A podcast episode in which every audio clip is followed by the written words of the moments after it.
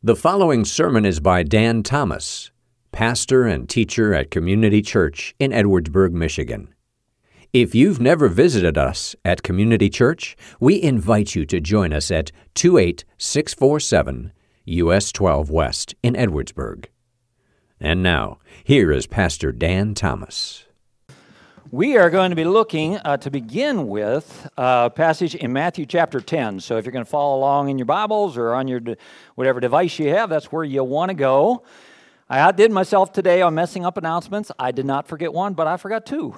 Not only were we scheduled to have the trunk retreat, but afterwards the teens were having a bonfire over at the Niffins. But instead they're going to come back here and do dark games, night games in the church. Okay, so after the trunk retreat, teens are still meeting here for an activity, but that will be here in the church. The other thing I was going to mention, not that you needed somebody to mention it, but did you know we got two screens instead of one here today? Everybody okay with that? I know change is hard. Can you see the words back there? Okay, you good? All right, we're good. Can you see this is your screen here? We got that. If you're visiting, you think, that's kind of weird. But we always just had one screen in the middle. Now, this is just my own personal thing, but we need something else. I'm thinking a nice cross in the middle there that kind of hangs. That's what I'm thinking. But you can hit me with suggestions. We haven't decided for sure yet. I'm pretty sure we don't want to put in a stained glass window, but we do have to cover that door somehow because it's just, now I pointed it out. What's that? Three crosses, somebody said. Anybody for five? Do I hear seven? No, well, we'll go with one or three. I think we'll probably end it right there. Okay. 4 weeks ago, we started a 5-week series where we just talked about navigating through our world right now, our messed up world, the weirdness of our world, the craziness of our world. How are we going to do that? And I want to mention before we get into today's lesson, today's sermon is incredibly, if you want to say, practical, and we're going to get very specific about some things. But I want to either remind you, or if you haven't been here especially, I want to tell you what we've done the first 4 weeks, because what we have focused on more than anything is that the most important thing we're going to do, the first thing, the most important idea that we want to have in navigating this world is the gospel of Jesus Christ. Okay, more than anything else, that is the message that people need to hear. And we talked about presenting it in a bold and yet tender way. We've talked about that idea of people changing from the inside out. We saw how Paul addressed social evils by preaching the gospel because he believed that when you inject Jesus into a situation, people's lives change. I think he used to go around singing, let me tell you about my Jesus and let my Jesus change your life. I don't know that Paul sang that, but it's entirely possible.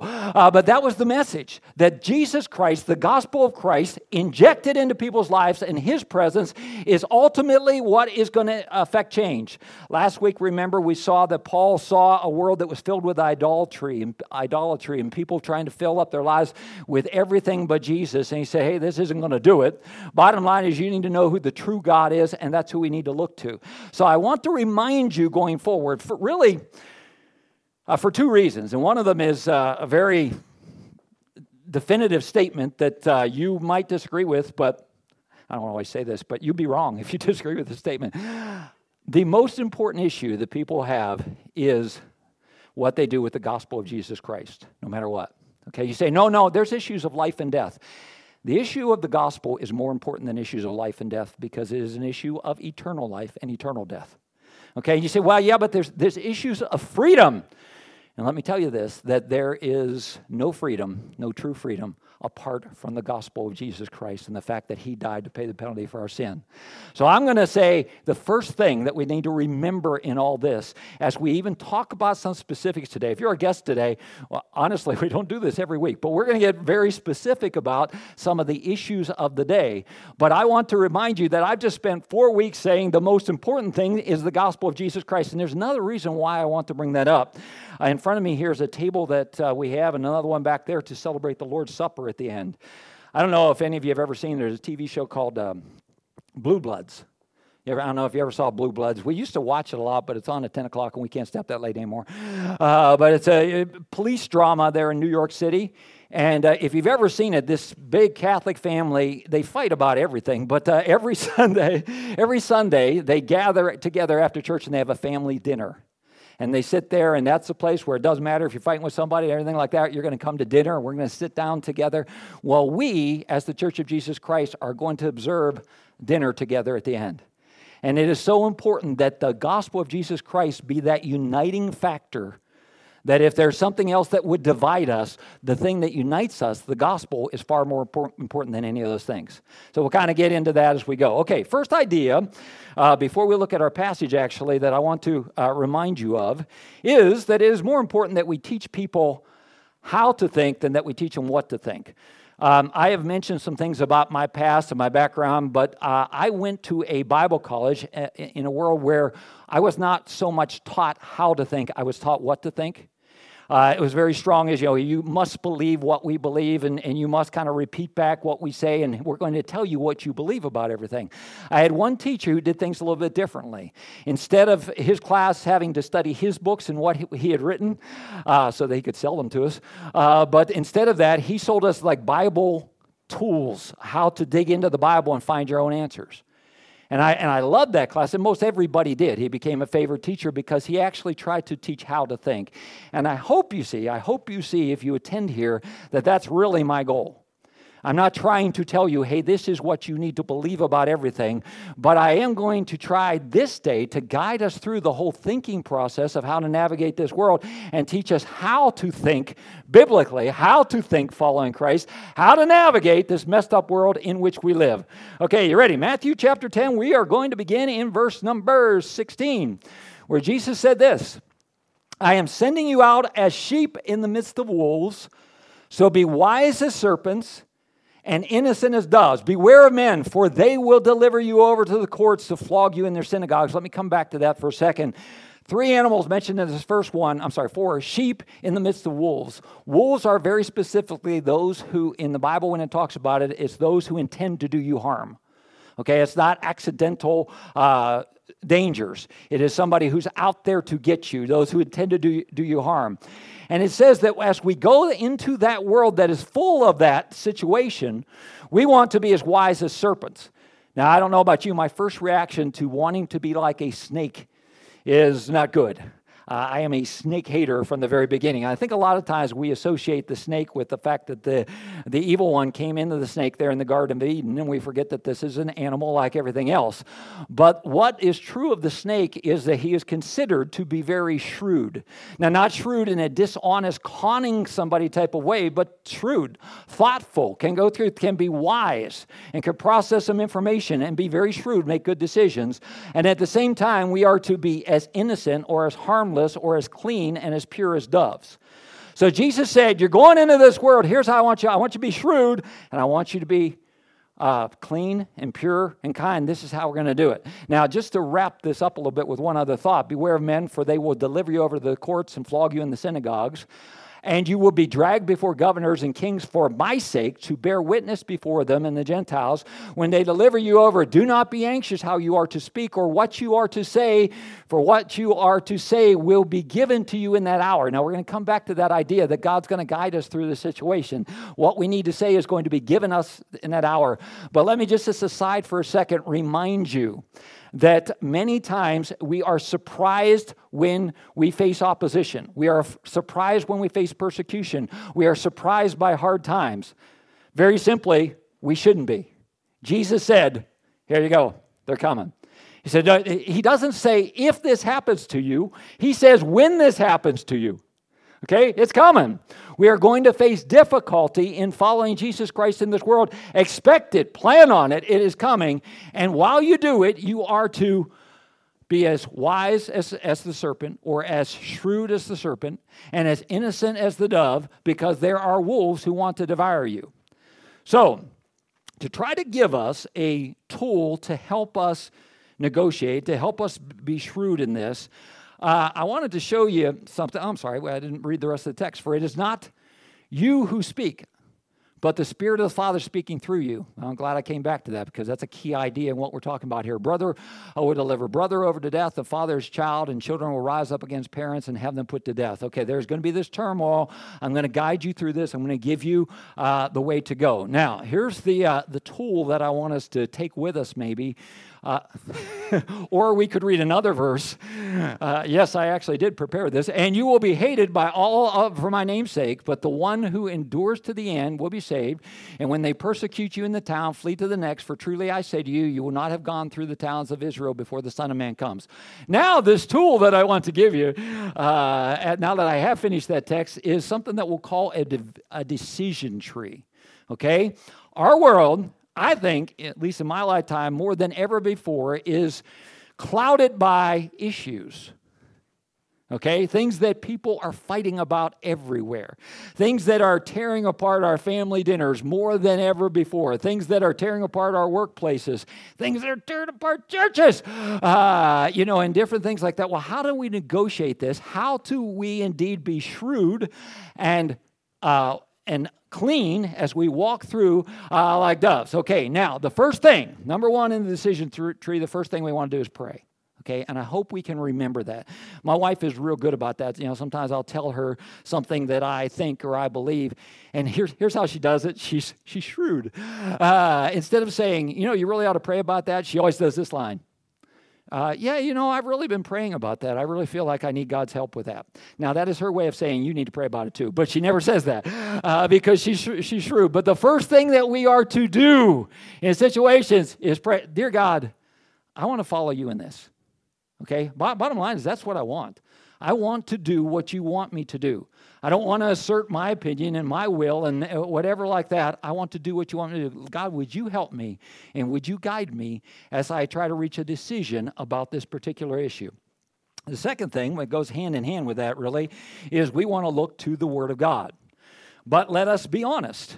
There are some things that if you ask the question, does the Bible speak to this? The answer is clearly yes.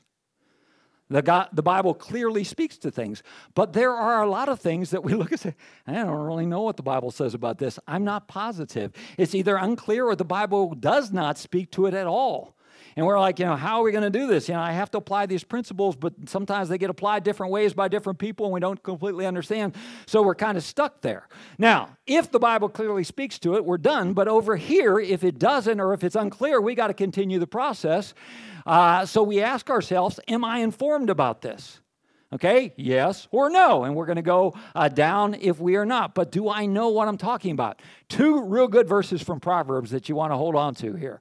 One of them is in chapter 17, verse number 28, and it says, even a fool who keeps silent is considered wise, and when he closes his lips, he is deemed intelligent. Okay, that's good. I mean, you want to get that verse and hold on to that. In fact, but you might want to edit it just a little bit, do a modern paraphrase, and say, even a fool who keeps silent is considered wise. Let's do it like this. Even a fool who keeps silent or stops typing is considered wise. Okay? Yeah. All right? When he closes his lips, he is deemed intelligent. Another verse that goes well with that and really helps us is in chapter 18, verse 13, where the wise man wrote and he said, one who gives an answer before he hears, it's a folly and shame to him. Now, again, if I can paraphrase, if I talk about things about which I do not know, I'm going to look like a donkey. Okay? I mean, honestly, that's where it goes. So if the question comes up, am I informed about this topic, and I am not, I need to apply these principles right here. Shut your mouth. Okay? I mean, I'm preaching to myself. I'm not telling you shut your mouth. But that's what I want to do, because I don't want to speak ignorantly, and I don't want to, blurt out things that I don't really need to blurt out. We'll get to that some more in a little bit here. So, next step is, if I'm not informed, I want to learn. I want to know everything I can about it. But still, I need some guidelines. You could add to this list, but I want to pick out three specific things that we can put in our guidelines for decision-making. So we want to ask ourselves one thing right here. We want to look at the issue of life, because God is clearly a God that is all about life. He gives life. He brings life. And small groups this week, they're going to look at a bunch of verses in the book of John. Just talk about the idea that Jesus is life. Does this promote life? Is this about life in this decision? Because God is a God of life. Compassion. Is this about compassion? Is this about love? Jesus said, basically, the greatest commandment is love God. Secondly, love others. Is it about love? Is this how I can show love to other people? This is a guideline question. A third guideline question, very simply, Jesus. Is this something that I see that, you know, the old what would Jesus do question? Is this what Jesus is all about? Does this fit with who Jesus is? And this brings me back again to this idea of praying. Remember, Jesus said, I'll tell you what you ought to say. I'll tell you how you ought to handle this. So let me pray. Let me lean into him. Let me say, God, shut my mouth unless I'm speaking the words you want me to speak. And go through it like that, okay? So then, we've gone through this process, and you know that then we clearly know yes or no. We are all in complete agreement, and everybody's happy, right? Yes, laughter is very appropriate with that statement, because you well know, and just confessing to you a little bit, something that I have struggled with over recent years is, I think that is a great little thing to go through. I mean, I think this is real helpful. However, I watched two people that I love and respect who I think are trying to follow Jesus go through the exact same thing and come up with totally opposite conclusions. Okay? And then I'm like, God, how'd that go? How come my pastor friend doesn't see this the same way I do? We're both trying to follow you. What's going on?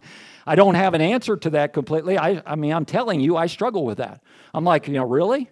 You know, if he's praying about it and I'm praying about it, well, how come I think this and he thinks that? If we're trying to seek you and follow you, if we're trying to love other people. And I want to take a little time today, and like I said, this isn't the type of thing I normally do, but I think we're at the end of this series. It's kind of like the elephant in the room. Let's address some of the issues, okay? Let's go through the issues. Now, here's how I want to do it.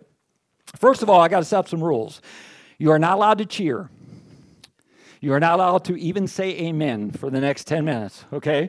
You are not allowed to, you may smile, but you may not smile and point, okay?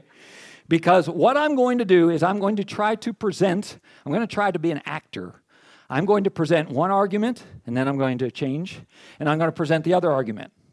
Okay, I am not going to present the arguments of CNN and Fox or of NPR and the Daily Wire. I'm going to tell you some things that, as I have looked, I've heard pastors say, okay, about some of these issues, going both ways. So these are people that I'm going to assume are trying to follow God. They're trying to shepherd people and lead people through our messed up world, and this is the things that they are saying. So I'm going to be an actor. Okay? Did you ever see Night in the Museum? I don't know if you ever saw that. The bad guy in that movie is Dick Van Dyke. But Dick Van Dyke, how can he be a bad guy?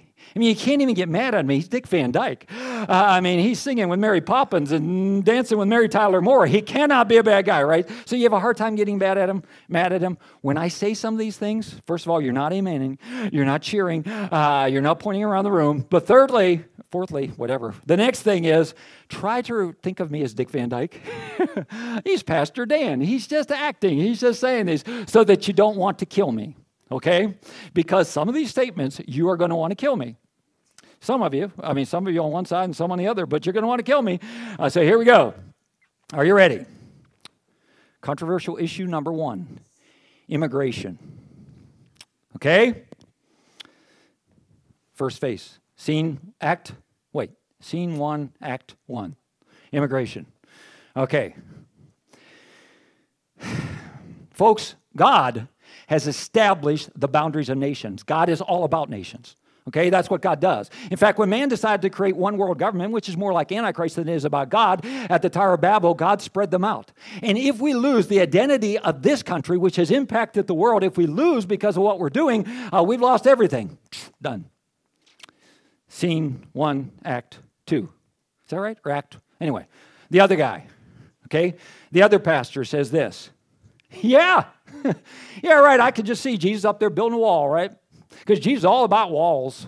He's all about separating people and keeping people out. He's all about telling them, hey, you need some help. How's it feel to need some help? That's how it is. Just stay, you know, we're not here to help you. And by the way, Jesus himself was a refugee for a while. He knows what refugees are like. So, you know, that's where it goes. Okay, I'm done. My point is not to persuade you one way or another. That's not the point. But I wanted you to see that two people following God are still saying the same thing. I've heard that. Those were paraphrases. I'm going to give you exact reading on another issue in a second here. Okay, let's go to another issue, gun control. Scene 2, Act 1. Obviously, if I love my family, I'm going to protect my family. I mean, this is obvious. I mean, if I love people, I've got to be able to protect them. So therefore, God is for gun ownership, obviously. Scene 2, Act 2. Seriously? Can you see Jesus waving his AK-47? You can tell what a gun guy I am. But his semi-automatic something or other, his pistol, Jesus waving it around. I believe he said something about not taking the sword. That's not what he came and that we're going to fight against the government. And he didn't lead them to overthrow Rome or anything like that. So come on, back off with all this stuff. Done. Okay, you remember Dick Van Dyke, right? Okay, nobody's mad at me. Nobody wants to. I'm Dick Van Dyke. You can't be mad. Honey, come on, be Mary Tyler Moore. No, okay, no. I think it would help if she was up here with me. It'd be harder to hate me because where we're going right now is, and this is amazing that this is, but this is the biggest issues of the day, is we're going to talk about masks and vaccines and vaccine mandates. Okay? Now, for this one, I didn't want to paraphrase, so I transcribed. I went through some things that people have sent me of what preachers have said, and here you go. You ready? You ready? Here's me preaching now, Scene 3, Act 1. I can say with great certainty that Jesus would have worn a mask, and he'd be the first in line to get the vaccine because he loves others. The very idea that Christians are taking a religious exemption is absurd. Okay? The essence of Christianity is not about my rights. It's about laying down my life for others. And following the science is biblical. God gives us the science. He has sent some relief from this plague on us, and we're refusing it. Done. Hey, you guys are good. Nobody has thrown anything. Nobody has cheered. We're good. Okay, Scene 3, Act 2. Okay, you ready? Christians should follow the science, but not the ever-changing series of guesses designed to stop a virus that continues to do what viruses do and what science tells us the viruses do. The spirit of fear and obsession with public health has done more to harm people than the virus. I will love my neighbor by doing all that I can to stand against these evils that are being spread. Done. Okay? See where we are? Now, again, those are, I mean, I sat there yesterday and transcribed them. I heard preachers say those exact things. Do I think those are bad people? Oh, wait, let me throw one more funny thing in there. I think this is funny. One guy I heard, again, I was looking for stuff. He said, wait, I wrote this one down too. He said, you telling me Jesus would wear a mask? The dude walked into a leper colony without a mask. Anyway, I wouldn't make that your life verse or anything like that, but I just thought it was kind of funny. Are you picking up what I'm lying down here? Okay, and why I struggle with this a little bit. And please know this. Well, no, let's do a couple more things here. Let's go to a couple issues that we would probably put in the yes category. The Bible does speak to it. But let's just go. Things, for example, like the gender confusion or sexual confusion that's out there and transgender homosexuality. Does the Bible talk about that? Yes, it does. The Bible says that that's wrong. I'm just going to say that. I mean, I guess that's a point you could fight with me later. So you say, well, okay, well, then that's clear, right? Well, yeah, but then how's that apply in our lives? You know, my cousin Larry is marrying Fred. Do I go? You know, that answer is not crystal clear. You know, would it be the loving thing to go and support and give a gift, or would I be condoning something that is wrong? You know, how do I be a serpent? How do I be a dove? How do I go through different things like that? And the issues can come and get more closer to home. And folks, Christmas is like 2 months from tomorrow, so we got the holiday season coming up, and you get to get together with Uncle Fred, who's still flying his Trump flag in the back of his truck, and Uncle Leroy over here has got his rainbow flag going, and you get to get together with all these people, and it's so much fun. And we've got to figure out how to negotiate it. Another issue I was thinking about here is this abortion. I mean, when we talk about life, I think it is very clear. The Bible says that what is in a mother's womb is not a glob of cells. It is an individual. Okay, it is a human being. I mean, I think the Bible points that out, makes that plain in several places, so we know that is true. So you say, well, that's easy when you're talking about life. Okay, but Christians have fought for years about just war or unjust war, about capital punishment. And Christians come to different conclusions as far as that goes. In fact, some of you might remember there's a World War I hero named Alvin York. You may remember this story. Alvin York, to begin with, said, I'm not going to fight because I'm following God. I'm not going to kill other people. And then he went and decided later the best thing he could do was kill people to save other people's lives, and he killed more people than anybody, and we have statues to him for being a great war hero, but he kind of went back and forth, he himself, and Christianity has done that too. I mean, you will find pockets still of folks who are following God that say, you know, I want nothing to do with anything that kills somebody else, even if it seems like it is a just war, and others who look in Scripture and say, no, this is obviously something God is for. They come up with different ideas. Now, my goal here, as I said, first of all, is not to convince anybody of anything. My goal also is not really to promote compromise. My goal largely is to teach us how to think through this, give us a process of how to think through this. As I look at that idea of God, help me to be this, help me to be wise, help me to be kind, help me to be loving in all these things. I hope, too, that as you think through this, we remember who the real enemy is. Okay, if we can come back to that idea too, I think it is very important because everybody who disagrees with me is not my enemy. Okay, I have one of my very best friends who, you know, we could debate for hours one of these topics back and forth. And I know he's a pastor, and I know that he is trying his very best to shepherd people and guide people towards Christ. I know that I am trying to do the same thing, and we've come up with totally different conclusions. So it does help us. Not only that, if we go through this little process here, and we've done this, so we say, hey, I am confident that I am following Christ, I'm doing the right thing. It does help in the way that we are going to treat other people, because if you have noticed, insecure people have more of a tendency to get nasty. In other words, they're not really sure that what their stand is right, or they're not really positive about that, so they have a tendency to get a little nastier in the conversation, and I don't think the Lord calls us to that type of nastiness. We're going to look at that in just a second here. Believe it or not. Oh, yeah, you know, I was going to say this too. I really don't mean to be compromising, but if you listen, if you're listening in here or if you're listening online and you think, you know what, I want a pastor who's, for example, I want a pastor who's going to stand up and tell people to take that vaccine. Or I want a pastor who's going to stand up and say, don't take that vaccine. All I can say is I would ask you to give me grace of knowing this is a guy that is trying to shepherd people through a stinking minefield right now.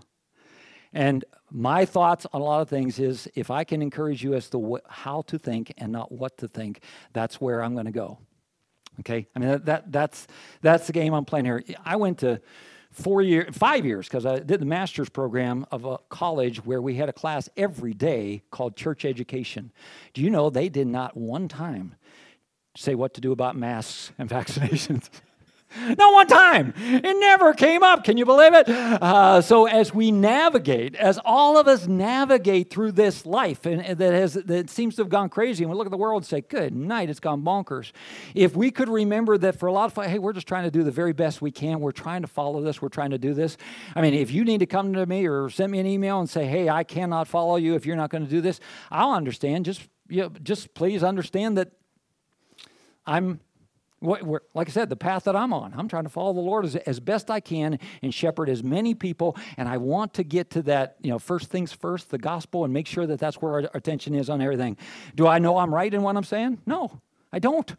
I'm in uncharted territory. I'm doing the best I can to follow the Lord, and I want to be, you know, I want to continue to do that.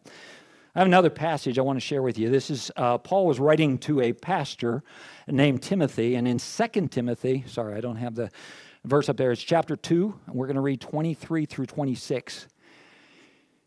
And he wrote to him and he said this, have nothing to do with foolish and ignorant controversies.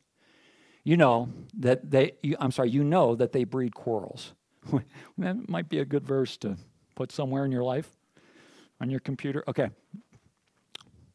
And the Lord's servant, okay, so this is specifically to a pastor, must not be quarrelsome.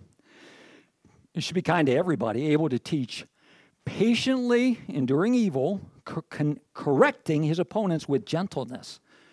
God may perhaps grant them repentance, leading to a knowledge of the truth, that they may come to their senses and escape from the snare of the devil after being captured by him, so that now they will do his will. Good verses. Let me say again, that if I know I didn't have that marked up there, but that's 2 Timothy 2, 23 through 26. Francis and I this week have a family wedding, which is, oh, good, family, yeah. It's a destination wedding, which means it's not a pop-in, pop-out type wedding, but y'all hang around for a few days or somewhere. The good news is we're going to Florida. The bad news is we're hanging out with, I won't say whose family, but it's not mine. We're gonna hang out with them for several days. Man, we can have all types of great discussions about everything. Isn't that fun? And let me remind you again, Christmas, right around the corner, Thanksgiving, everything like that. Wouldn't it be nice to know how God would have us navigate the mess? I mean, honestly, I hear from people all the time. Just and you know, hopefully you hear the same stories. You know what I'm saying.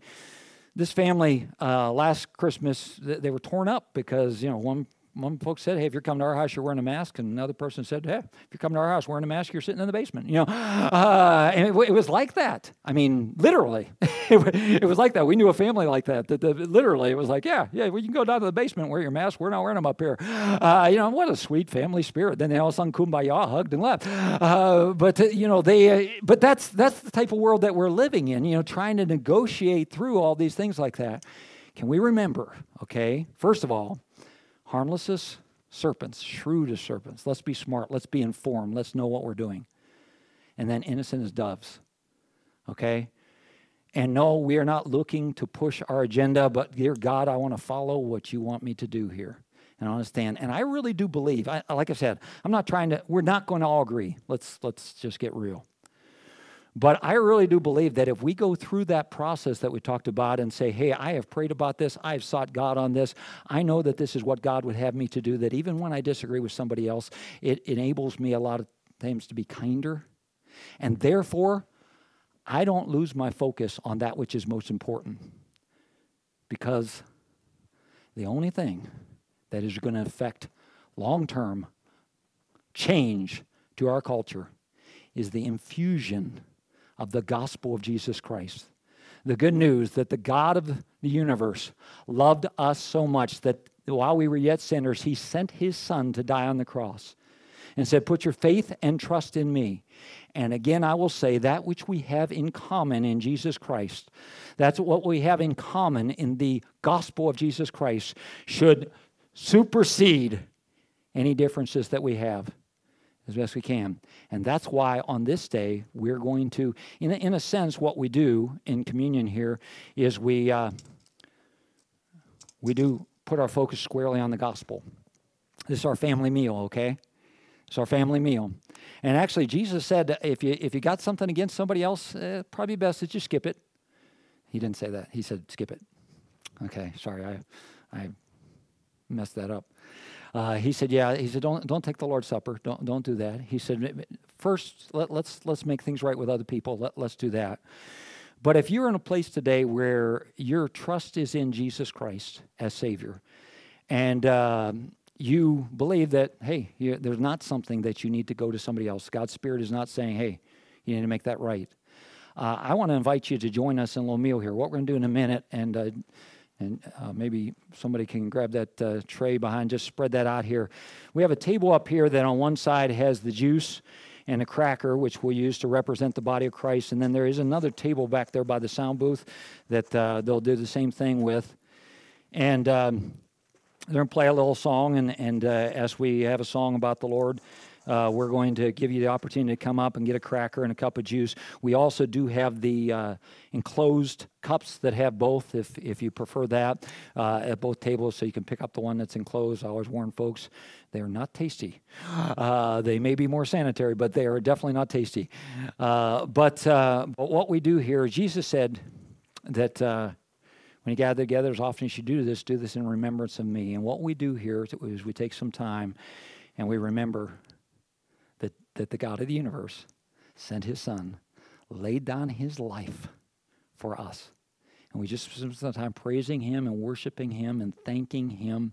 And that's what we're going to go over the next few minutes. If you'd like to participate in that and feel like the Lord would have you to do that, great. If you'd rather today just watch and observe and maybe pray on your own in your seat, that is also fine. And please feel very comfortable to do that. You will not be the only one doing that. But in a moment when the music starts, folks will come up and get a cracker and juice from this side and this side. And like I said, they're also available back there kind of in the middle of the auditorium. And then when everybody's back in their seats and has been served, we'll follow what the Lord did on that night with His disciples and do that together. Okay? Father, we want to gather as a family, adopted through the blood of Jesus Christ, and partake in what we call your supper. Lord, would your presence be just manifest here during this time, bringing peace to those who need it, bringing conviction, bringing thankfulness, making the Spirit of God's work evident in our lives, I pray, in your name. Amen. You've been listening to Pastor Dan Thomas of Community Church in Edwardsburg. For more information about the church, you can visit our website, edwardsburg.church. You may also contact the church via email, info@edwardsburg.church, or call us at 269-663-2648. Thank you for listening.